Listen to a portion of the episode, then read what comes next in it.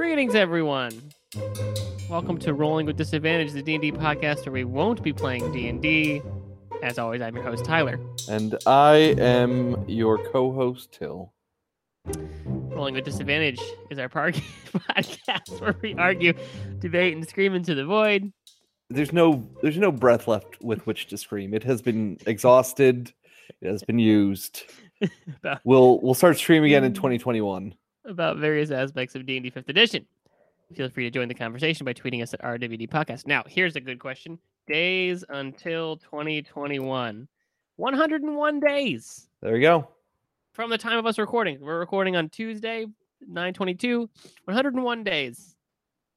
So you know, by the time you'd hear this, dear listener, less than 100 days. Less than 100 days. But even it's still. Good for you. Congratulations, future listener. Less than 100 days. You made it. Okay, the real question is, how fucked up are you going to be on January 1st? Yeah. So for those of you who aren't in the know, I was challenged by my wife at the beginning of the year. She last year had not drank any alcohol. And I said, maybe I should do that. And she said, you can't do that. You can't do a year. And I said, oh, fuck you. I can. And, you know, basically she said, do it. You won't. And that gets me every time. So here I am, however many days into 2020 without having any beer or alcohol of any kind. So on 12:01 a.m. on January 1st, I told my parents, I was like, hey, can you set beer aside in your house for me? Because if I keep it here, you know, it's tempting, obviously. Mm-hmm. But if it's there and it's ready, it's waiting for me, I'll just go over there on New Year's, blotto. Nah, I should probably not do that, right? Worst possible year to not get fucked up. Dude. If I had known even a little bit, obviously I would not have done it. Because quarantine would have been great with alcohol. Alcohol did make it easier. Yeah, I remember your original venture out to get booze was like $300. $350. That had been one venture. Yeah, that was just... that was whiskey, that was just and April, right? Beer and cider and wine and champagne, and that was just for April, yes. And it got me through most of April. I had to rebuy some beer, but you know. Well, here we are in September of 2020. We're in the middle of a mission here on the show. But what? I'm just thinking of all the booze. All the booze. But the way I want to do this episode, dear listener, is we are going to talk about the classic Greyhawk setting, but I think in the second half of the show today. So tease that, because in the first half, I want to get into a small current event segment. Till had the pleasure of participating in the D&D celebration 2020 nonsense, and I really just wanted to hear all about that. Yeah, a part of me did it just to see what the experience is like. Another part of me said it'll be good for the show. And another part of me said, I'm not doing anything that weekend. Let's play some D&D. So we'll start by signing up. My first experience was obviously trying to find a table to sign up for. So you had to go to the D&D website. We kind of talked about it on the show. A lot of the tables are sold out. But I got two tables on Friday, one table on Saturday, because I wanted to do two little missions, because from my understanding of how this all works, it's all Adventurers League, and therefore by playing two 2-hour sessions, you would get a level to go into the big epic, as it's called, a 3-hour epic on Saturday. So I wanted to be level 2, because why the fuck would you go into a thing called an epic? I don't even know what's going to happen in it, but why would you go into it at level 1? That's just level stupid. 1 characters don't participate in epics. Yeah, that's a fact. It sounded stupid to me. Little did I know, but we'll get to that in a second. Little did he know. Yeah, exactly.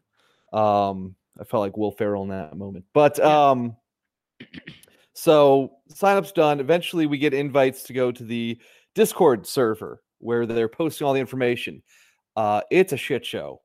I mean, there's just people posting, I'm going to be this fluffy kitty sorcerer that makes, cotton candy and unicorns. And there are people that are like, I'm going to make this death cleric that just kills everything. And then himself, because, and then there's everyone else that's like, what table am I at? Literally every 5 minutes, somebody would say, "What table am I at?" And of course, a admin would respond, "Table lists have not been posted yet. Please stay tuned." What table am I at? Again, you know, table lists have not. I don't understand. And I learned a little bit more, but at the time, I should say, I had zero understanding of why the fuck we weren't being told who our DMs were, because they already knew who the DMs for the event were going to be. Yes. They already had the assignments. What they were doing were making last minute little tinkering adjustments. Sure. Which they could have posted the DM list and done those, and it probably would have affected maybe 10% of the games. So the other 90% would have not had people asking, what table am I at? Where's my DM? Who am I playing with? And all these stupid fucking questions that I just got so fucking annoyed by. But eventually they posted the tables. Everything got arranged. We're all in our various groups. Fine. Whatever. Friday rolls round. So I did two missions. The missions are very straightforward because they're only supposed to last like an hour, hour and a half. Plus they give you a little time for like technical issues, which we're playing online with a bunch of people from a bunch of different places. There are going to be technical issues. We use Discord for voice and video, although everyone just did voice for no one wanted to look at each other because ew. I put on my video. I'm like, let's talk. Let's have some engagement. Nah, not happening. So everyone else just did voice, which is fine. So little did I know, because I'm on the East Coast, they're all on the West Coast. The first mission I did was actually the fourth mission of the day. And then my next session was going to be a catch-up where we could do any of the previous sessions. So I did this, and these guys that I was playing with, a good group of dudes, they were actually very knowledgeable. They were very quick to act. The DM was very good about using Roll20 because we were using voice and video on Discord and then just playing on the grid on Roll20. Everything went super smoothly. Great group of guys. Characters worked well together. I just made a very basic fighter that I'm like, no matter what happens, a fighter is always helpful. Correct. At low levels. Sure. And I did a fine job.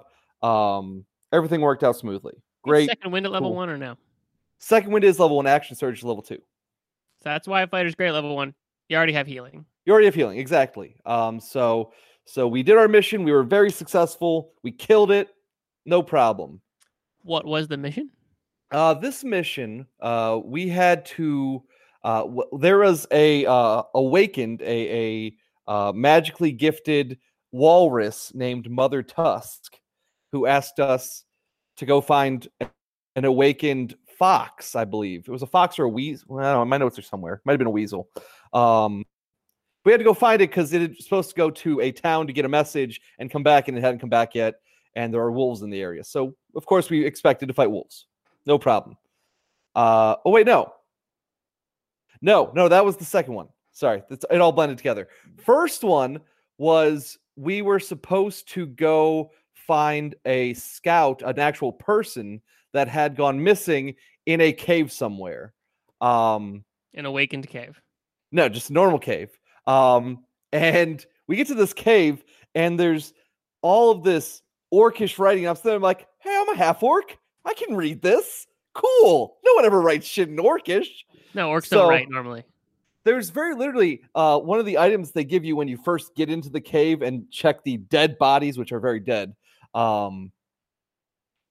is a translation book that goes from orcish to common, because most people aren't going to know orc. But I'm sitting like, and I'm just sitting there. I can read this. I'm like, I got this. And so we had to we passed through a little puzzle area, and we got into this main room, and it was actually a really cool fight. So there were undead orcs, and there were four tablets to the four orcish gods.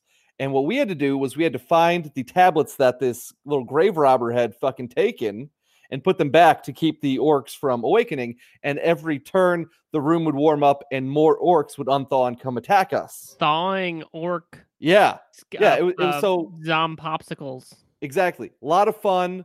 Every time you touched the tablet, you had to make a wisdom save to avoid your mind being corrupted by the evil orc deity that was like possessing it or whatever. It was a lot of fun. The fight was very tactical. We had two guys just running and doing the plates. Everyone else was just keeping the orcs at bay. You know, we had, you know, guys go down. We had a healing word. You know, it was a good fight. It was a well-balanced, good fight. We finished it. The second day, the second mission was the stupid catch the fox. And my problem wasn't the mission. The mission itself was easy. There were six of us and we had to kill like four wolves. It took us 2 rounds. But my issue wasn't even the fact that I was playing with a dad and his 2 young kids, not overtly like, not like 5 or 6. The kids were probably, just judging by their vocabulary and voice, probably like 10 to 12, if I had to guess.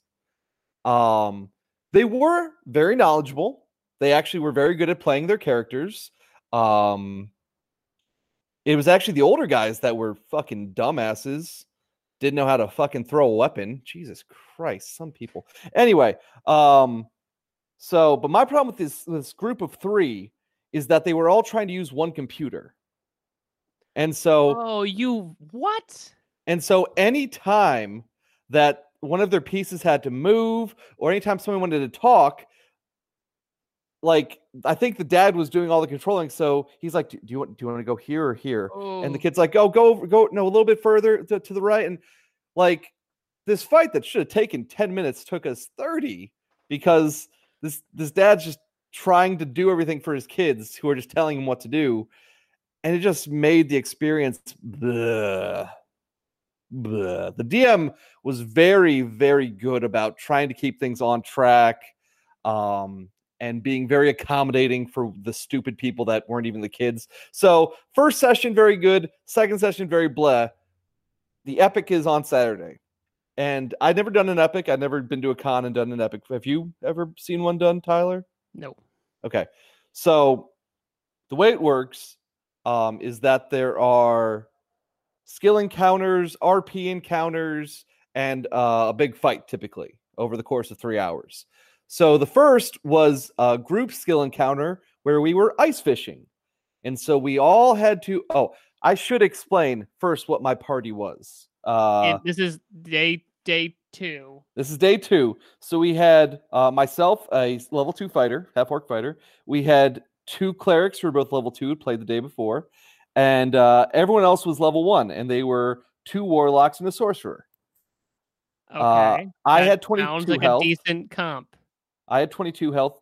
The one cleric had 13, one had 10. The 2 warlocks both had 9, and the sorcerer had 8 health. How did the cleric have 10? 10 low con fixed.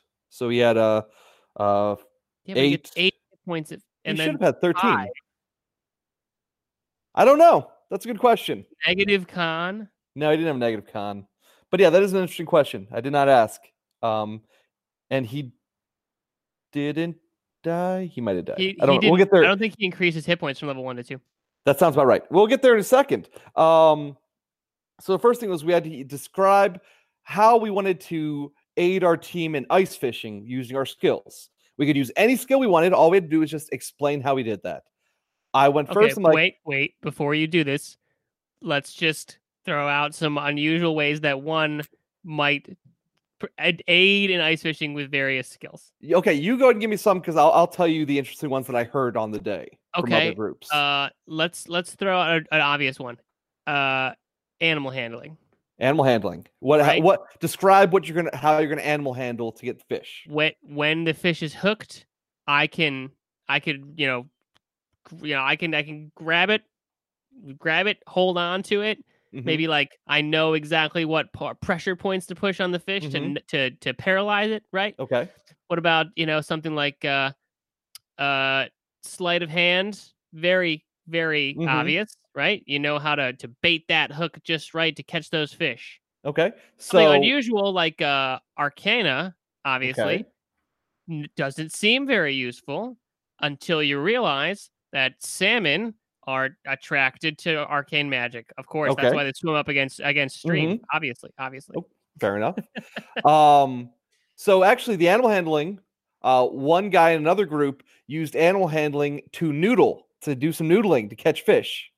He just stuck his hand in the ice water. He stuck and made it look. And he said, "I'm gonna use animal handling. I'm gonna make my hands look like worms, and I'm gonna noodle a fish." Okay. That you'd freeze your fucking hand off.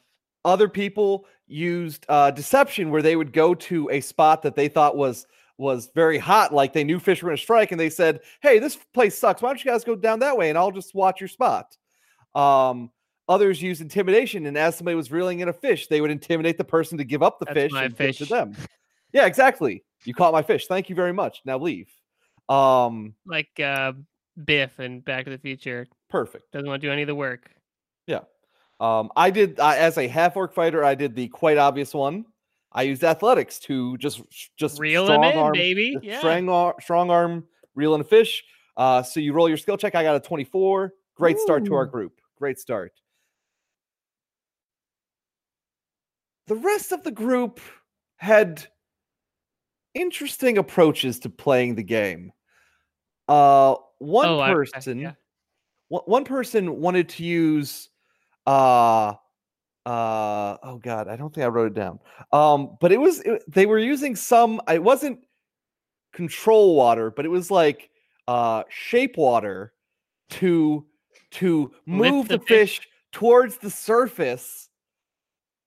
And then he was just going to just kind of like mage hand one out. And I'm sitting there, I'm like, well, A, that's not a skill. It's not. At all. But B, I don't think they're going to let you do that. This is a skill check kind of thing. So he eventually just rolled a perception to see if he could see where the fish were and rolled like a 10. Another guy did... deception. He tried to deceive somebody out of a fishing spot, rolled an 8. Another guy tried to persuade somebody out of a fishing spot, rolled a 9. Group did not do well. We caught like the biggest fish caught from the skill check was like a 70 pounder. We caught a 10 pounder. Oh, okay. That's we didn't do so well. Fish. So after this and during it, there's this whole stream going on, where there's like announcers talking and describing what's happening. So someone was watching your game. So on it. They're watching the epic. So there's admins that are watching the epics and they're seeing what gets posted in terms of who caught what. That's my point. It's like someone off stream was watching your game to add commentary, like, "Oh, this table is trying to catch the fish with magic." So yeah, but they're part of the epic, but yeah, they're not a player or a DM.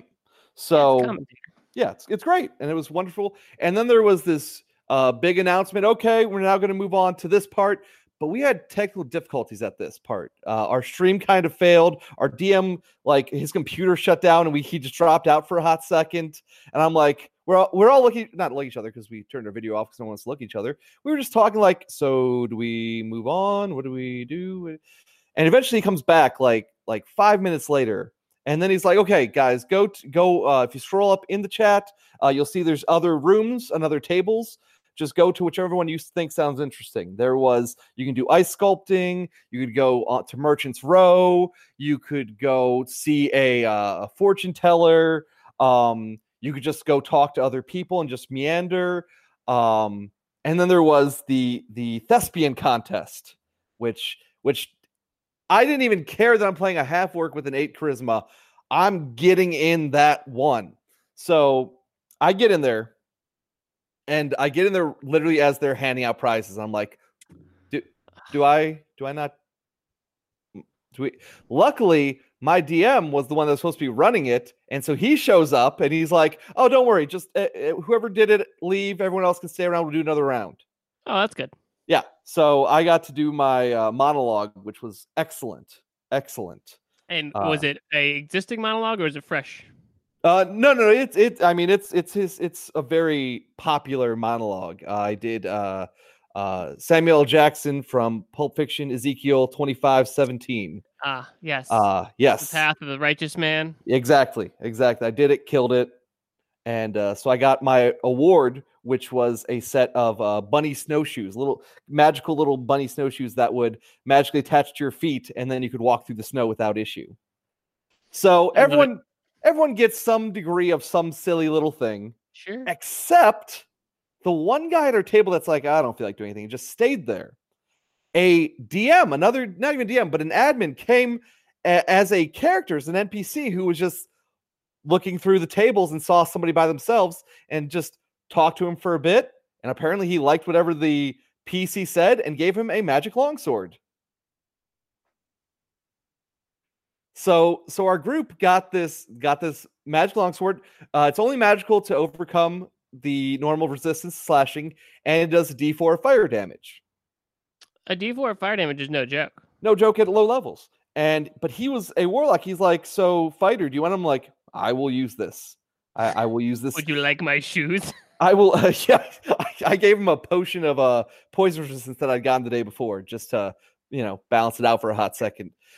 In Adventurers League, you have to trade items back at the end of the session if you don't use them. Not that it matters, because this session is not going to go anywhere. Exactly. So, and then after all that's done, we get an announcement from on high. Fucking giants are coming to crash our shit and kill us all. So we're told we can do one of four missions. We can either go rescue Mother Tusk, who has been trapped in a cave. We can go find a diviner in town that might be able to give us information about the future. I'm assuming that was also a walrus. Probably. We can go convince a nomad tribe of walrus to aid us in the fight, or we can go break out all of the enemy's mammoths from their pens so they can't ride them into battle. I'm assuming you did that. No, I wanted to save Mother Tusk because I liked her from the day before. But the rest of the group wanted to convince the nomads because they're all charismatic bastards. They're like, oh, we'll just persuade our way to this. You still were in your group at this point. You couldn't break. Yeah, we got back to our normal group, back to our normal table with our normal DM. And so we go to convince the nomads. The nomads say, well, you have to go find our tribe leader. Our tribe leader was mysteriously just walked off with some random dude who came into camp. We're all like, oh, it's mind control. This is obvious. So we go. And we get into a fight. There's a little Magin, little bald, mini red mage. I don't remember what his enemy. I don't think they were zombies or skeletons. I feel like they were undead, but I might be wrong. Irrelevant. We fought these things, got our person and three other people back. And the nomads agreed to join us. Now, the interesting thing about this mission and pretty much every other aspect of the epic is that everything is timed. You can fail in what you're doing either from dying or from not succeeding in time. Interesting. So we succeeded in time. We had a complete success. And then you report these things. Every time you succeed, you report it. There's either partial success, complete success, or there could be complete success with extra benefits on top. Like we had a complete success and rescued extra people. So this comes into play a little bit here, but it comes into play much more in the giant fight that's about to happen. So because enough groups saved Mother Tusk, everyone got a D6 inspiration die to use in the fight as they saw fit. Because enough people helped the fortune teller, we all had advantage on initiative rolls for the fight. That's good.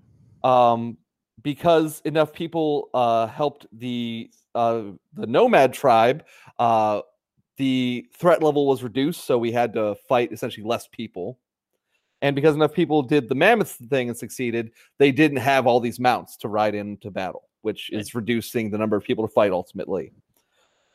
So then we had to pick one of four maps to defend. This was our place that our squad was going to defend. I, of course, very much overrode the group. And I'm like, guys, we're doing number one. I don't really care what you say, because on number one, there is a little tented area surrounded by water. It's on a little, like, almost inlet. A crescent. It's like a nice crescent shape with water in the background. There are two choke points, and there's water separating those checkpoints, little choke points. Bottlenecks. Two beautiful natural bottlenecks. Anyone trying to go through the water has to make con saves or take cold damage. Yeah, you can shoot them while they're doing it. Exactly. On the other side of the water, even if they make it, there's ice and they have to make a dex save if they step on it or fall prone and lose their movement. So it's the perfect place to just put me at the bottom and we'll put the two clerics up top and everyone else can just fucking run back and forth shooting whatever they want. Love it. It worked beautifully. First wave comes. We kill them so quickly. We kill him so quickly, in fact, that apparently we draw the ire of the giant three-headed giant that's coming to kill us all. And it takes two shots at our group and knocks out two of our players. Throws rocks. Shoots them with a longbow, I think is what it said. The group picked them up. As that's happening, everyone gets to take one round of attacks on the giant. You then go to the HQ and you report success, table this, did X damage to the boss. This series repeats and repeats and repeats. And each time, because of how quickly we're defeating the monsters, the giant keeps shooting our group, which not such a bad thing until, again, you realize that the warlock, the sorcerer, and the warlock have 8 or 9 health. You guys had to slow down. And this giant is doing about 17 to 18 damage per hit. So at full health, they might live through it. Not at full health, they're probably going to die. Which is exactly what happened on the fourth wave. We beat the shit out of the little monsters, no problem. I literally did not take a single hit the entire time. And the fucking giant killed two of our party at the end. We only got a small amount of damage through at the end. Everyone reports. The admins say, okay, you guys throughout the course of the fight did X damage. They have this threshold that shows that is a partial victory. We didn't kill the big giant. It ran off. It might come back another day, but for right now, the Knucklehead Rally is saved. And that's that. Knucklehead Rally is saved. And that was my experience in the epic. That was a lot of ups and downs. Yes, as I had said in the group, overall, 6.5 out of 10. I would love to do one again. I would want to definitely have my friends do it with me. At least one. No, because if it was just you and me, I think it would end badly. But we would just go full murder hobo. yeah, it would end badly. So no, I'd want a table of my friends. We have 6 people at a table. We have 6 in our playing group, so that actually is perfect. I'm like, hi, DM, I kill everyone and leave. Yeah, exactly. They're all level 1. I'm level 2. They're dead. I killed them. I would also prefer to do it at a convention in person because technical errors were very annoying. Yeah. And I'd also like to sign up for the non-catch-up slot. I didn't like doing that. I'd want to pick earlier in the day. Yeah. So, but other than that, great experience. They did their best to run it in these crazy times. I feel like at a convention live, it is much more organized and much more efficient. Like you're not going to have somebody have technical difficulties and lose 5 minutes to the game. So, yeah, it's kind of a wild time to be doing this, but I'm glad they did it so a lot of people could play D&D. Yes, and it raised a lot of money. I didn't see the final number, but it was pretty substantial. Lots of money. For Extra Life, so go there. Well, I'm sure other people, listeners, did it, so I'd love to hear from them, but we are going to take a break, and we'll come back, and we'll continue our series on various and sundry campaign settings. Uh-huh, sounds good. We'll BRB.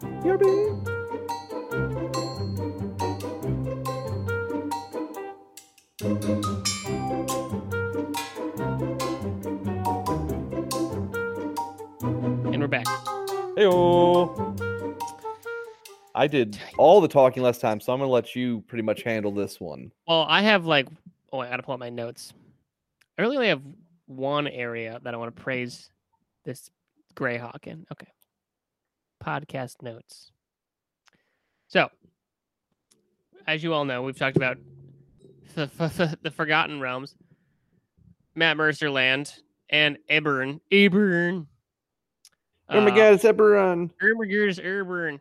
All of which are little baby towns in terms of age compared to Greyhawk. Now, in terms of D&D, because Forgotten Realms was actually made before Greyhawk, but Greyhawk is the original D&D setting. Yes, D&D Greyhawk predates Dungeons & Dragons. Yes. Because Gary Gygax, he's like, we should make a game. Here's some rules. And we will be doing dungeon crawling in Castle Greyhawk. That's where this all starts, and that's what turns into Dungeons and Dragons. 43 years ago, was it 77? God, I feel like it was 77, 78, something like that. I think 78 they started writing it. I think 79. I think 79 was when they first published. TSR to 74. Here we go. Wait. Let's see. Lost Caverns of Tsojcanth was published in 1976. So that's the first Greyhawk publication. Okay. 1976. And the famous Tomb of Horrors came in 1978. Greyhawk's been around for a while. Yes. Now, Greyhawk does not really show up anymore. That they don't make. I couldn't think of a single 5th edition adventure that was taking place specifically in Greyhawk. I actually now see you're getting into this too soon because it's much further down on my notes. But I actually found an explanation of why that happened. Is it money? So you keep talking. I will get there. But there used to be adventures that took place in Greyhawk, and Greyhawk was kind of the default setting. Like if you didn't have a campaign setting, you used Greyhawk. My favorite and most popular, I think, adventure from 3rd edition that took place in Greyhawk was the Temple of Elemental Evil / Return of Temple of Elemental. I'll say it was Return, but yes. Well, huge, Temple of Elemental Evil, I think it was a video popular game. Yes. And Temple of Elemental Evil, if I'm not mistaken, is the inspiration for a current 5th edition adventure. Prince of the Apocalypse, I believe. Prince of the Apocalypse, yes, thank you. It deals with Elemental Evil. So, arguably, Prince of the Apocalypse, which takes place in multiple planes, I think. I haven't actually played that one. Could take place in Greyhawk. Let me check this really quick. So, while you're doing that, the answer is that in 1994, TSR dropped Greyhawk. They had a book that was supposed to be published for it, and they just dropped it out of the blue. And nothing more about Greyhawk was ever published by TSR. A lot of it came down to just heavy debt. They couldn't pay their printers, and so they just forgot about pretty much all their publications. And at that time, they were only publishing Greyhawk material. Well, Wizards of the Coast comes around, buys up TSR and all its properties, and says, well, we're going to publish some stuff, and we're going to, use Greyhawk, but we want our own thing. We want to do our own thing. We want to make our own company. So, 99 brought around all the returns, Return to Tomb of Horrors, Keep on the Borderlands, White Plume Mountain, Temple of Elemental Evil. And then after that, they're like, okay, hey, Eberron, hey, Eberron. Forgotten Realms. Prince of the Apocalypse is Forgotten Realms. Of course it is. Everything's Forgotten Realms. So Greyhawk didn't really get its fair share in the contemporary D&D world. I blame 4th edition. I'm going to acknowledge a couple points, though, of why you should love Greyhawk. Oh, first of all... You're going to announce the same ones I'm going to announce? Go ahead. First of all, it takes place on a planet called Oerth, or, this is the official pronunciation, Oerth. Yep. Love it. Love it. Love it. It's Earth with an accent, right? Oerth. Literally, like there's a book, I think Living Greyhawk, that gives you a pronunciation of how to say Oerth or Oerth, which is the stupidest fucking world name that you could come up with, right? It's just dumb Earth. Dumb Earth. I like it. Just dumb Earth. I want to write that down. It's a world in the future. It is on the continent Oerth. Like, it just sounds like an idiot is saying these things, right? Which I find absolutely hilarious. Like, Gary Gygax had a bunch of imagination, but not for naming things, really. Greyhawk was fine, but like the name of the people and the places in this are, it's very, very vowel heavy and very fantastical. Except this is where I'm going to get into what I love and think is the greatest part of Greyhawk. Do you know what the Greyhawk campaign setting has that most campaign settings do not? Let's see if your answer is the same as mine, because I have this exact same note. Celebrities. No, wrong. Yo, what are you going to say? Fucking calendar. A fucking calendar. Fucking calendar. 7-day week with named days and 12 4-week months with 4 7-day festivals between them. As a there fucking calendar.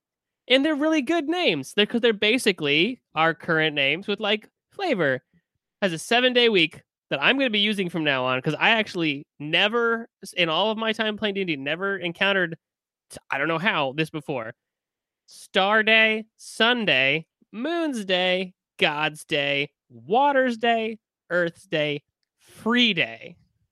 Oh, it's like free parking. I like it. It's like Friday, but free day, right? I like it. I was like, those are great. Those, because now, like, you know, in hindsight, what your days of the week are Friday, Thursday, Wednesday, they sound silly, but those are perfect names of days. Yep. Those are perfect, right? Yep. Simple, straightforward, direct. Sunday makes sense because Moon's Day. Yep. God's Day makes sense because fucking gods, right? Earth Day, Water's Day, those make sense. Totally. Those are the days of the week now, as far as I'm concerned. I love it. Those are great. 28-day months. I'm surprised. I'm a little shocked that by the calendar that you didn't have my answer. The celebrities thing? Because Greyhawk has every famous named character you can imagine. Miley, every one of them. Tordic, Regdar, Lita. Oh, not even those bums. The real fucking players. You Leroy know, Jenkins, because that's Warcraft. Fucking every spellcaster in history has gone through Greyhawk. Oh, Bigby, yes. Yes. Fucking Mordenkainen. Yep. Drawmij of Drawmij's Instant Summons. Aganazer. Which I just realized Drawmij is just the original player of Drawmij, Jim Ward's name backwards. That's funny. Yep. Why is it always Jim? Jim Dark Magic, Jim Ward. Yep. Everd of Everd's Black Tentacles. Of course. Gord the Rogue, a very famous character. Kaz of Sword of Kaz fame. All these were just players and NPCs at the time. Leomund. Tiny Hut. Yeah, all the Melf. Fucking Nolzer. Fucking Nistel. Like Otto, Odaluke, Rory. All of them. All of them were all Greyhawk characters at some point. And they were all probably Tasha, players. Tensor. Well, some of them have made their way to the Forgotten Realms. Yes. But, this is the thing, like, they were either NPCs that, like, original people played against, or they were actually just PCs. Which I think is cool as shit. Yeah. Yeah. If you play the game long enough, you become canon. They're like the saints of D&D. And that was, aside from the calendar, my favorite part of Greyhawk, and this is probably just because that was what it was when I was learning to play D&D, was the deity spread, right? Love them. Vecna, right? Who started out as an NPC. And Kaz goes along with Vecna. Like, that whole storyline is beautiful. Hieroneous, Alitamara, Hexter, along with Hieroneous, obviously. There's all these really, really, really great storylines that involve their deities. I'm going to pull up my Greyhawk. I also I loved the hierarchy of them. There were greater deities, intermediate deities, lesser deities, demigods, and hero gods, which are just essentially level 20 characters. Level 40 characters. 2020. Yeah. That's the other great thing is you used to be able to go past level 20. But and then they also had human deities, demi-human deities, and humanoid and other races had deities. Like, everyone had, like, their own thing. And the deity world was broken out beautifully. Yeah, it's a little cluttered now. Don't you think? I think, well, nowadays the idea is just anyone can do anything and everyone's happy. Oh, we didn't even talk about... Oh my god, we should have set aside time for the rules changes from Tasha's. Oh no! Well, Tasha's will come out eventually. We'll deal with that another time. That's a whole thing. We'll get into that later. So I'm referring a lot to, like, 3rd edition stuff. Tasha, a Greyhawk deity. Not in the deity, very opening of the Player's Guide to Greyhawk, there's all your deities, like, right up front, and a lot of them aren't familiar anymore, but a lot of them are, you know, Farlong, good old Bacab, Neril, but there's one that I never heard of, which I thought was a thing. That Celestian was a deity, and its symbol, the stars. I didn't know anything about Celestian. It was an enigmatic deity from the world of Oerth. 3rd edition list of Greyhawk deities. Yep, there it is. And his symbol was this circle with a like a half moon in it. Do you see this? No. Go to the Forgotten Realms wiki page and look at it. there a chat in this thing? I can send you things. No. Yes. Yes, there is. Here, I'm putting a link in our video chat. Do you see it? I'm going. And then scroll like a little bit down, and this holy symbol of Celestian.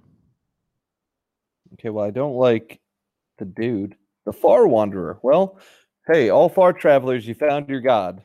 If you turn that holy symbol sideways, doesn't it look exactly the same as Farlangen's holy symbol? Yeah, it's like a rising sun. It's like the exact same fucking thing. So yeah. Some of these were not very original. But some of them very much were. So I think Greyhawk got a lot of love early on in the game because it was Gary Gygax's pet project, baby. Yeah. Essentially, right? Yeah. And they've moved away from it now because it doesn't have. I'd say it's not as streamlined as like Forgotten Realms has become. It's kind of what my I think it's fair take on what's happened. Yeah. But it was essentially a Tolkien-esque world. Mm-hmm. Humans, elves, dwarves, gnomes, halflings, gnolls, hobgoblins, orcs, goblins, kobolds, and then literally listed other folk as common races. And this would not fly today because people are very sensitive. Other folk is listed as like trolls and creatures which I'm putting air quotes, you guys can't see it, which do humanity no good. Literally was text in the book in the Player's Guide to Greyhawk. And I was like, oh man, imagine showing that to all these people who want their, you know, their evil deity created monstrous character to be a lovely white-hatted paladin. They would be very triggered by this. Not that I'm saying you shouldn't have your white-hatted evil paladin. I'm just saying they wrote it very, very clearly in the past. These things are evil, which we don't do anymore. Do you know the name of the Kuatoa deity? Oh, it's a lot of syllables. It's like hubbly higgler hubbly. Blibdul pulp. Blibdul pulp, which is generated purely by Kuatoa made him into a deity. I fucking love it. Kuatoa have that power. They just, if they worship something enough, it becomes a god. Love it.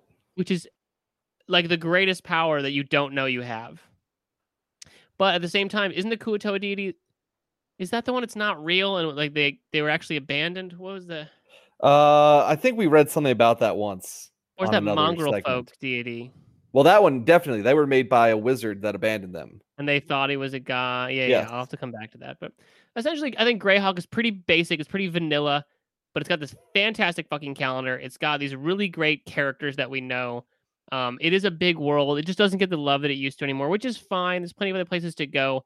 You could essentially take any Greyhawk adventure and drop it into your adventure, and very little would change. And it has some of the most famous adventures. Like if you ever wanted to, and they've already done it with some of them, like they have the Tomb of Annihilation where you can fight Astarak, and they've got, I think, White Plume Mountain they already remade. But like you can take these and you can make them into 5th edition, and they are hard as fucking adventures. Like Gary did not fuck around. These adventures were supposed to kill you. Yeah, you're supposed to have to try it like 50 times before you figure out how to beat it. The whole premise of Tales from the Yawning Portal was these are really hard adventures from old D&D. We're gonna bring them to new D&D, and you're all gonna die. Exactly. White Plume Mountain, I think, is by far one of the greatest. Huge giant crab. You know, just living on huge giant. HGC baby. HGC all day. Yeah. HGC BFF4E. But I highly recommend everyone check out the old adventures. If you can, and you find one that you like that hasn't been made in 5th edition, I highly recommend playing it. Your players will hate you, but they'll also love you because it's a piece of history. Well, you're touching on what my final point is, that simply not even like I'm not using the Player's Guide to Greyhawk. I'm not going to do that. But I can flip through it and go, that's awesome. I'm going to bring that to my world, which is going to be the calendar. What day is it? God's day. I know the answer. It's a fucking calendar. Now you can have a birthday. I was born on Moon's Day. I was born. Wait. I'm going to pick a month. I was born during flock time on the second Earth's Day of the month. Wow. That sounds epic. That's how epics begin, sir. Okay, next episode, I think we're gonna keep going with the campaign setting thing. I don't know after that, but we'll do our best. Final thoughts about Greyhawk or anything else on your adventures from last weekend? I would highly recommend anyone interested to do both of these things. Try an epic and play epic campaigns. Also go read an epic story. The Odyssey, for example. There you go. Okay. Make sure to subscribe and rate the show wherever you found it. If you didn't find it, how are you listening? Follow us on Twitter. I tweet things. Feel free to send us topics you want to hear about or your D&D rants at rwdpodcast@gmail.com. And as always, we will see you next time. Till then.